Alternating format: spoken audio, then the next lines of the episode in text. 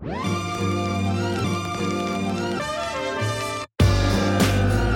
Gimlet, I'm Alex Bloomberg, and this is Without Fail, the show where I talk with artists, athletes, entrepreneurs, visionaries of all kinds about their successes and their failures and what they've learned from both.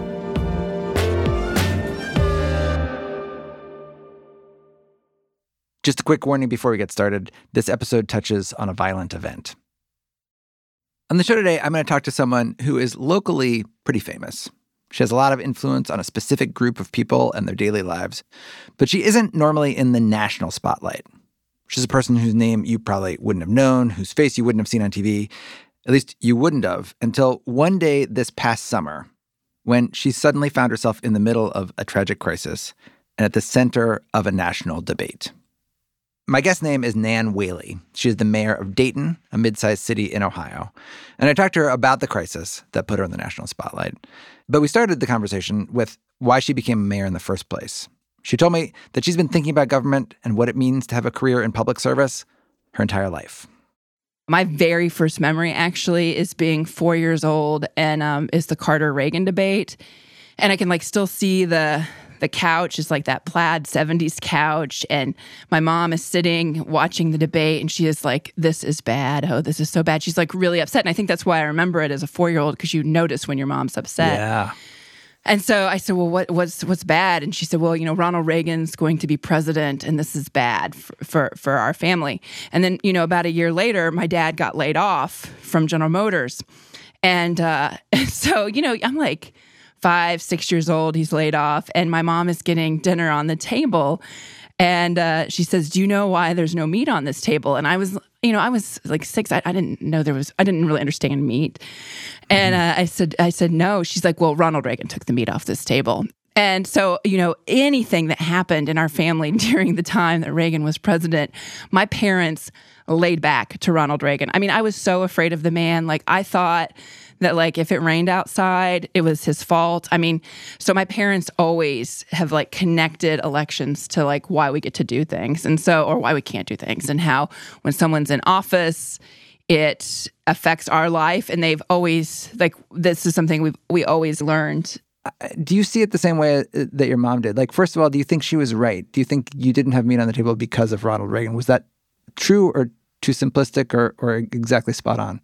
I think that um, that Reagan's policies did affect my family. I think that's right. I think, was my mom being dramatic about the food? Yes, probably. She got a little extreme about it, I would say. But the point still stood that these elections matter to uh, to our lives. As a kid growing up in Indiana, Whaley took those lessons to heart. After graduating high school, she went to college in Dayton, started volunteering at the Democratic headquarters there, and fell in love with the city. She settled there after college, eventually became a campaign manager, then a D N C delegate, then a city commissioner, and finally, in twenty thirteen, she ran for and was elected mayor of Dayton. I've been mayor now for six years. It's an amazing job. Uh, it is a very tough job. Uh, you know, I always like the quote that Lyndon Johnson gave, you know, in the, you know, something like in the trials and tribulations, whenever I feel, you know, bad for how tough the presidency is, I always remind myself it could be worse. I could be a mayor, uh, you know. Uh, what, what's an example of something that's hard about being a mayor? Like, what's, a, you know, just sort of in general, like, what are you, what what's a, a goal that you're trying to accomplish, and what are the barriers to accomplishing that goal? Well, so in, in the in the mid-sized city role, you know, Dayton's, the city proper is about one hundred forty thousand people. Mm-hmm. So the people of the city see you regularly. They, um, you know, call you with every, literally every, you get an email or a call about every pothole or any, you know, vacant house, like very specific issue. My trash didn't get picked up, you know, those kind of things. Have you so literally you have this, gotten an email about potholes? Oh, yeah. I mean, I'm just back and forth right now about, like, these uh, speed bumps and when will they be done on the street. So, I mean, like, three and four back and forth on it. Wait, so, um, over email right now? Yeah, over email. Can yeah, you so, yeah, up, there's... Can you, can you pull up the email that you, like, the back and forth over the speed bump? Sure. Um, her, I'm pulling it up. Her original email was, like, um, was not friendly. Yeah, let me see. It's from Debbie. From Debbie? Yeah. I know, I know Debbie. She, I run into her at the Legacy Pancake House regularly. So um, here, here's how it starts. Yeah, here's how it starts. So she's like, she's emailed because she's frustrated because, you know, she gets the runaround from two departments mm-hmm. about the speed bumps and, like, when the paving's happening in her neighborhood in Mount Vernon. Mm-hmm. And, you know, those speed bumps were important to my neighborhood and were to be put in. Now I have to get a petition to make my neighborhood safe and probably have to wait two or maybe more years to even get them put in, maybe. The work of the city of Dayton makes citizens do to try to make their neighborhood safe is unacceptable. I asked about big signs, that's in, uh, you know, uh, uh, all, all caps. caps. They say, all caps, slow down, to be posted around the neighborhood, and that request was never addressed previously. The speed limit signs are worn out and not even properly placed that they can be seen. We have a safety issue of speeding cars all around the city, and I'm trying to take care of my neighborhood and make it safer. Okay. So I write, you know, so I write to the, the staffer, and, you know, there seems to be some concern with Mount Vernon neighborhoods. See below. Let me know if there's anything I can do to help. So then I kind of get in a so back and forth. That- So you forward that to the to the streets, street, yeah. the Department of Streets yeah. and Sand, right, or something? Yeah, okay. Yeah, and then I am C C'd to make sure it goes through the rest of the, you know, like that she gets the answer, because I want to make sure, like, Debbie, anytime they've contacted me via email, I feel like, you know, I have a responsibility to make sure that this is tied up. And so I think it's the size of Dayton City that makes it um, such an interesting challenge, you know, because right. you wouldn't... You wouldn't email, you know, Jerry Kinney of Philadelphia and say, hey, what about the speed bump, right? Um, you know, but our size is small enough that I'll run into Debbie at Legacy Pancake House in a few weeks. And, you know, if I haven't made sure that email's okay, she's going to be really mad at me. And, I, you know, that's not good government. So I want to make sure that they get the service that they, they demand. For most of her tenure in office, this is how Mayor Whaley's days went. Replying to emails, dealing with potholes, solving everyday problems. She loved that job, loved getting to work so closely with her community. But the smallness of the job could also be a source of frustration, because there were issues her constituents faced that she didn't have the power to solve on a local level, issues that went beyond street repairs and garbage pickup. And on issues like that, she sometimes felt ignored by officials at state or national levels. Ignored until one day, when one of the biggest national problems in our country became heartbreakingly local for Mayor Whaley, and eventually landed her in a private conversation with the most powerful elected official in the entire country. It all started early on a Sunday, August fourth, twenty nineteen. At four in the morning, I have a really loud doorbell, and uh, uh, my the doorbell rings. I w- you know shake my husband up, and um, I'm, I, at first my thought is like, oh, somebody needs something in the neighborhood, like that's like somebody got locked out. Like that's my first thought is. You know, either somebody's intoxicated and locked out of their house or somebody just needs something. Mm-hmm. So I wake Sam up and we go downstairs. I have my phone in my hand.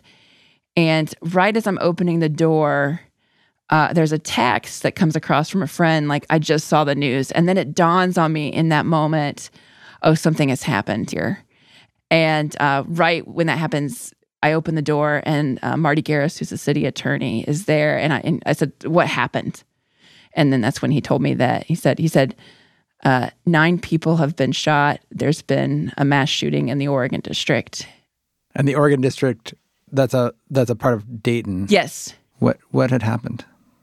Uh, well, we learned a, a twenty-four-year-old white male from a Dayton suburb called Bellbrook came to uh, the Oregon District with his sister and a friend around eleven o'clock at night.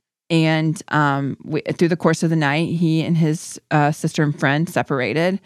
And um, he left and at some point went back to his car, which was parked at the end of the block, put together um, an assault-like pistol gun, uh, and went through the back of the alley, uh, which was across the street from Ned Pepper's, the bar that he was targeting. And in the course of thirty-two seconds, uh, going towards Ned Pepper's, he killed nine people and um, wounded dozens more. Um, some were wounded by g- gunshot wounds, and, and then others, you know, people ran out of their shoes. And so, you know, there was like basically a stampede.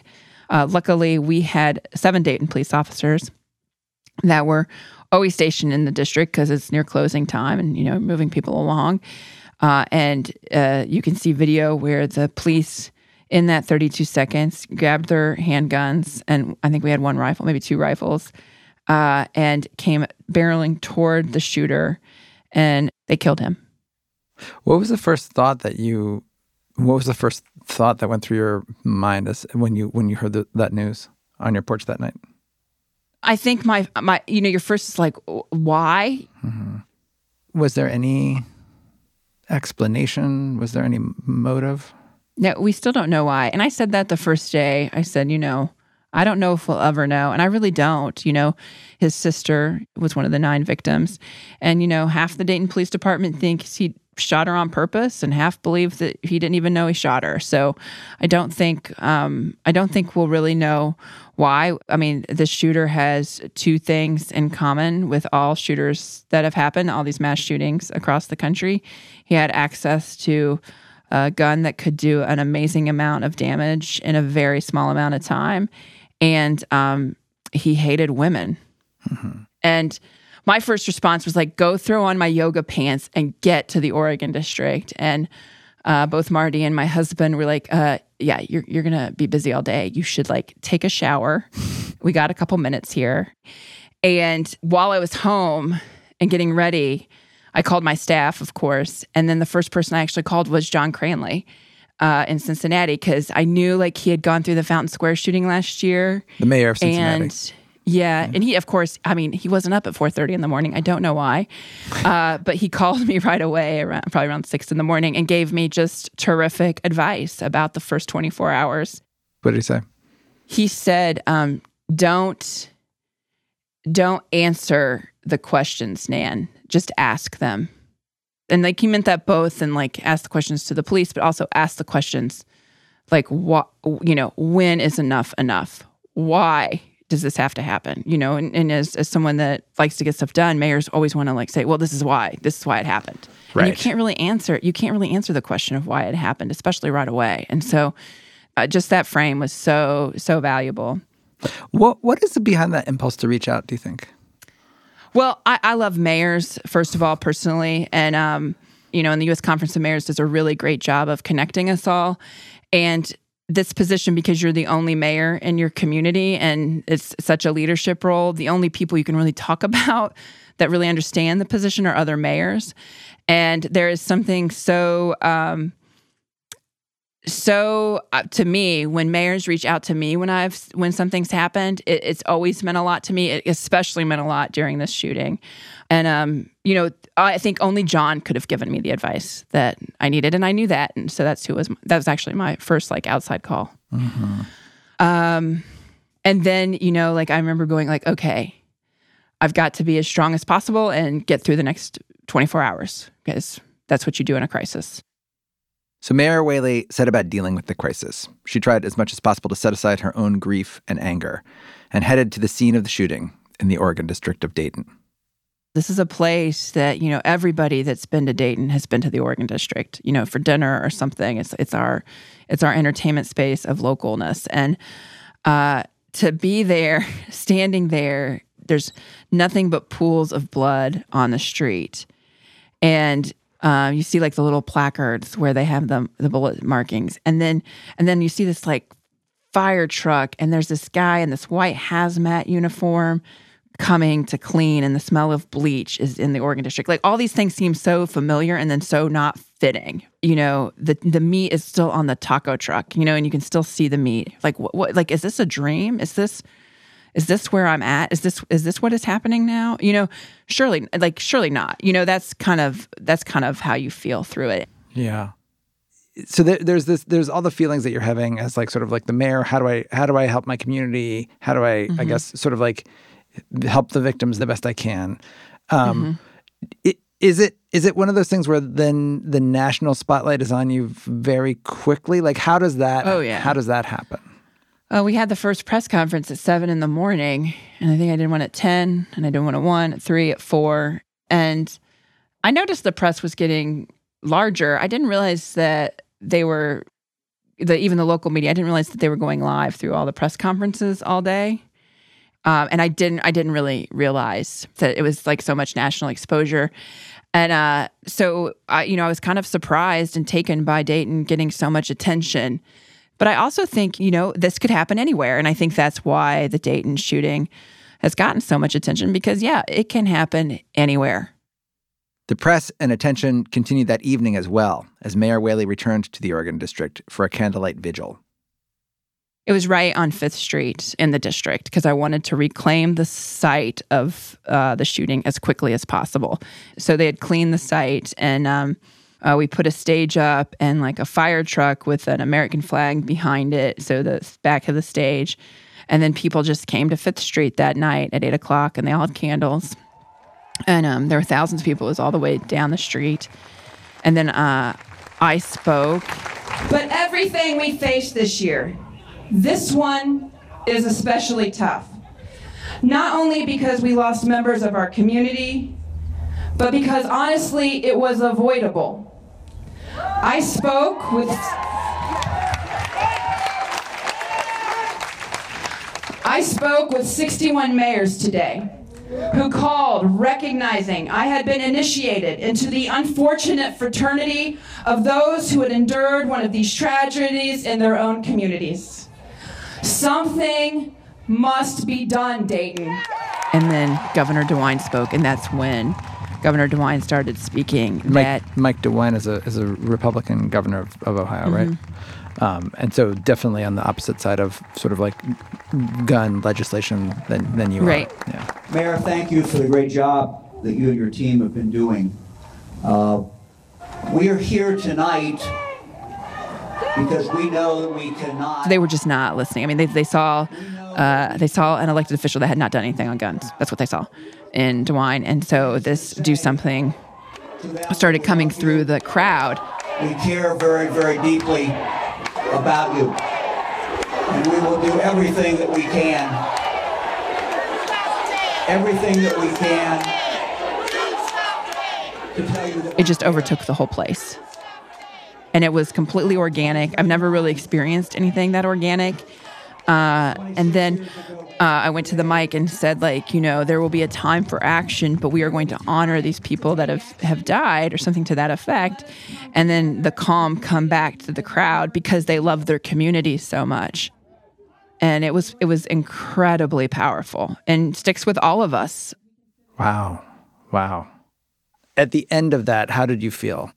I felt just, especially after the vigil Sunday night, Uh, just so driven uh, and, and called to, you know, something must happen, something must change uh, after the Dayton shooting. After the break, Mayor Nan Whaley finds herself face-to-face with someone who does have the actual power to help things change, the President of the United States. That's coming up. Welcome back to Without Fail and my conversation with Nan Whaley, Mayor of Dayton, Ohio. When we left off, Mayor Whaley was deep in the middle of the crisis facing her city, dealing with the very local effects of an issue, gun violence, that could really only be addressed on a national level in Washington, D C. But that Sunday evening, less than twenty-four hours after the shooting, she received an unexpected call. The caller I D on her phone displayed a two zero two number, the Washington, D C area code. I answered the phone, and it said, "Please hold for the president," and I held for the president, and it was maybe a four-minute conversation. Um, you know, he expressed his sympathy, and I said, I remember saying, "Mister President, I just don't know why anybody would need this kind of gun. I don't, I don't, I don't get why anybody would need this kind of gun." And uh, he uh, and he responded, "Well, what does Mike say?" Uh, meaning Mike DeWine. And I said, "Well, everyone agrees that we got to get something done. They were all here, and they all agree that we've got to do something." And um. And so then he said, "Well, I'm coming. I'm coming to Dayton." I said, "Okay. Um, yeah, I think I'll come Wednesday." And um, and then that was the end of the conversation.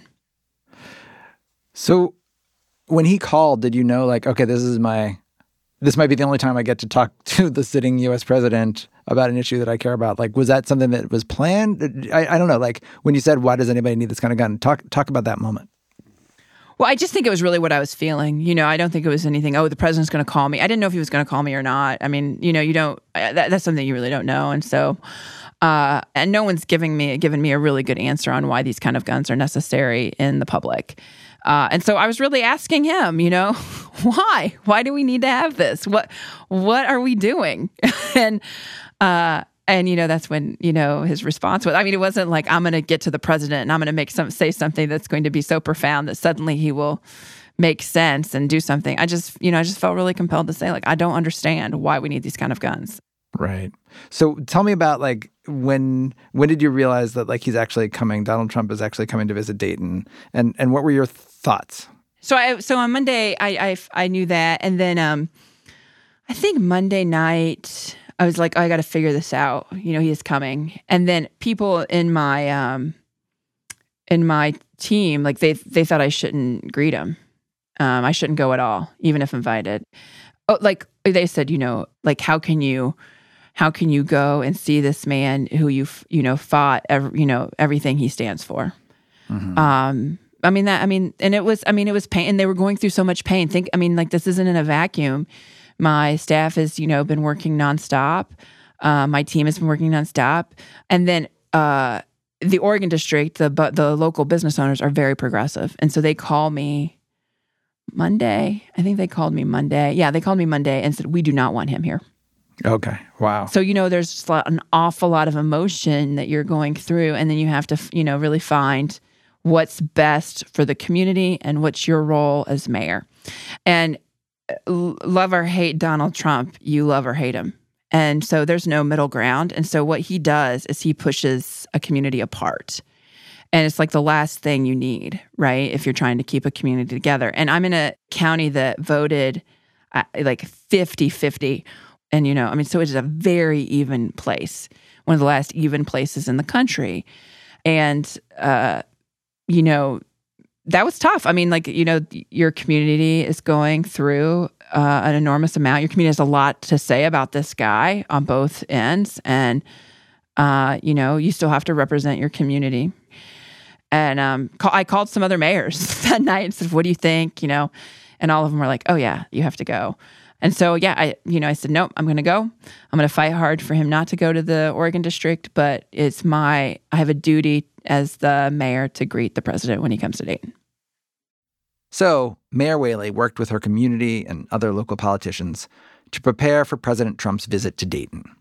And on the morning of Wednesday, August seventh, the moment finally arrived. President Donald Trump and First Lady Melania Trump landed in Dayton, Ohio. And with the world watching and Democratic Ohio Senator Sherrod Brown by her side, Mayor Whaley went to greet them. She was finally going to get her chance to talk to President Trump in person, and she hoped to use the opportunity to get him to take some action on gun control. When he came off the tarmac, uh, I said, Mister President, welcome to Dayton. The people of Dayton are hanging, are hungry for action. And I know you are a person of action. And uh, he said, you'll like what you see. Mm-hmm. And then, um, you know, he did what a president should do. Uh, you know, he went to see the victims, and he was well received. And I, and I like, again, I mean, my uh, position to, on on his visit was like, where could he give the most value? And so that's an that's a more appropriate place for him to go rather than a place that doesn't want to see him. Mm-hmm. And the victims were excited to see him. And, you know, he was he was um, um, well liked and um, well loved in these in these places, and um, that was good. Mm-hmm. Did you know? I mean, the president has such a specific image, sort of like publicly and on Twitter, and like, did meeting him in person, I don't know, did he seem, was it the same, different? Like, how, you know, compare and contrast sort of his Twitter persona versus what you saw in person. Oh, yeah. He was he was the same in person. I remember this wild thing he did was we're in the victim's room, and it was Nicole, and she had a gunshot wound to the head. And so Sherrod and I are kind of hanging back. I mean, I met, I've already met Nicole. I know their parents' family are really excited to meet to meet the president. And so, you know, they, they've already seen me. They don't need to see me. I'm just hanging back. And all of a sudden, the president hollers, hey, Sherrod. Hey, Nan. And uh, we come up to the bed, and he points to all our family members and says, do you see these people? They all used to be Democrats until me. Like, that's just a strange interaction, you know? Everything was strange. Mayor Whaley and Senator Sherrod Brown wanted to make the most of this opportunity with the president, to maybe do the thing that the people of Dayton had been asking for at the vigil, get the president to try and do something. Problem was, President Trump was only scheduled to be in Dayton for a few hours, and their window was closing fast. After visiting the victims, they went with the president to meet with first responders, where President Trump talked about inviting them to the White House for an award ceremony. And that was the last event of the president's visit. And so Mayor Whaley and Senator Brown made their move. Towards the end of it, after we had seen the first responders, it was uh, Sherrod and the governor and Senator Portman and myself were like kind of in this, and with uh, some of his staff in a circle there at, in the hallway. And um, Sherrod pivoted to the assault weapon ban and said, you know, really, you know, Mister President, this this ban, you could you could get this ban and then we wouldn't have this problem. And he said, well, Sherrod, why don't we have the ban? And he said, well, because, you know, there, the you know, Obama couldn't get the votes. The votes couldn't, he couldn't get the votes. And I said, uh, that's right, Mister President, you could do something that Obama couldn't get done. Like, this would be great. And he kind of looked around at DeWine and Portman. I said, and even the governor voted for the assault weapon ban when he was in the Senate. And uh, the governor kind of like shrugged and was like, yeah, that's true. and uh, uh, then he he pivoted back to his awards. And Senator Brown said, you know, the best award you could give these police officers is getting these guns off the street so they don't have to fight them. And that just, I think that was it for him, and he left. Wow. What What do you mean he left? Like in a, in, in a... He just walked away. Like... He just kind of looked at us and walked away. Was that, how did, what, how did, what did you make of that?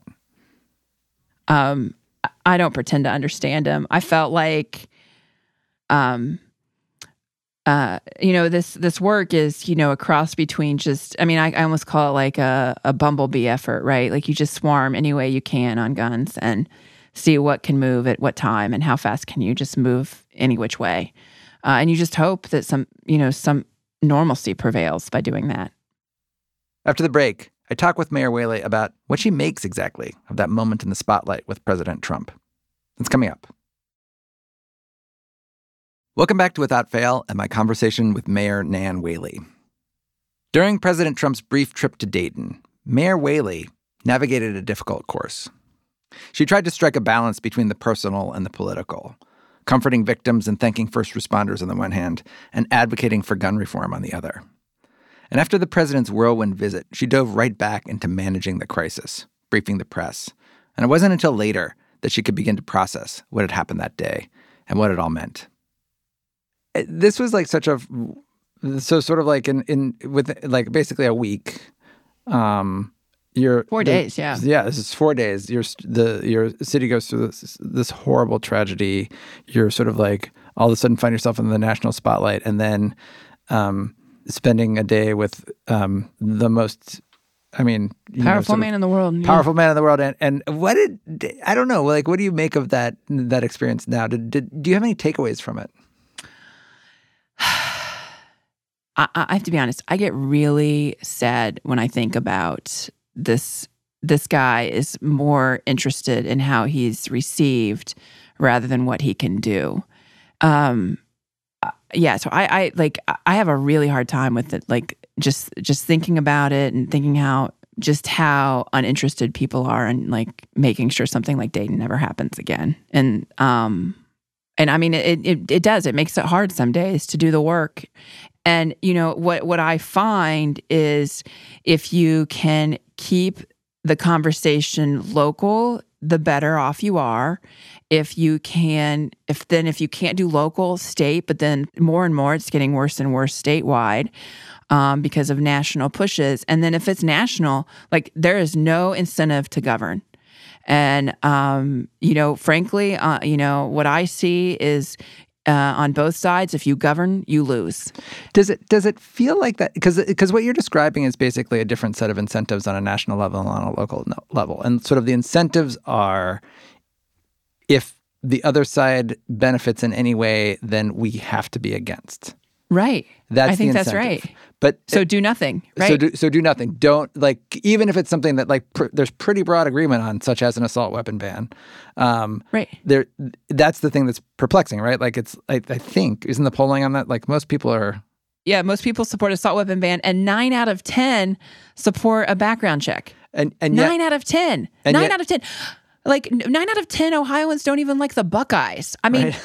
it's it's an insane number of people agreeing on something. The local Ohio State University team for this, not from Ohio, right. Who are listening. Yes, uh, right. And so, like nine out of ten. So the question is, like, how can that be? If like nine out of ten Americans support this thing, how is it still not happening? How can we not even right. do a thing that like the the the you know ninety percent of the country wants us to do? Right. There is incentive for inaction. Not cooperation. And that's the opposite in local, right? The incentive is to take care of the problem, to get it done, to move on, to figure a win. And, you know, we constantly are like, you know, from labor negotiations to economic development deals to to paving a street, it's like, where's the win-win? How's the win-win? Where's the win-win? And and so when you're doing that and then you look up and see what happens state and nationally on, no, it's a zero-sum game, um, you, you're just exasperated by it. Right. Yeah. Why is it easier on a local level? I think you have to, you know, people very personally, and you have to uh, look people in the eye every day. I think, I think too, the government that's local is the one that actually affects your day-to-day life in a in a more more regular way. You know, it's a real annoying fact if your water doesn't work, or you know, if your water's not safe, or you, you can't get out of your house because the snow's not plowed, or... And you've got people emailing you about speed bumps, like you can't... Right, you... Inaction you can't is not hide. An option. No, I mean, could you imagine hiding? You know, I just went and got my hair done. Uh, the lady that does my hair said somebody else, you know, of course, everyone knows who does my hair in town, and uh, she said, oh, yes, someone came and she said, hey, you talk to the mayor. I have this issue. I mean, I've emailed her, but I want you to tell her too, you know? So, you know, they even, you know, lobby your um, your hairstylist in this town. There is no getting away no matter where you go. And uh, that's the job of of mayor, frankly. And I love it. Like, I mean, I'm not, like, I love it. I think that that's why it makes us... Uh, Uh, such a special place in uh, in government and such a special place in, in the world of politics. Mayor Whaley is continuing to tell the story of what happened in Dayton to lawmakers in the nation's capital. On the day after President Trump's visit, she and over two hundred other mayors sent a letter to Senate leaders Mitch McConnell and Chuck Schumer. In it, they urged the Senate to take action on gun safety legislation that had already passed in the House. And this past September, Mayor Whaley called for stricter gun laws in testimony before the House Judiciary Committee. Without Fail is hosted by me and produced by Molly Messick, Rob Zipko, and Hibba El-Arbani. It is edited by me and Devin Taylor, mixing by Keegan Zemma, and music by Bobby Lord. If you like Without Fail, please follow us. You can get every episode for free through Spotify or wherever you get your podcasts. Thanks for listening.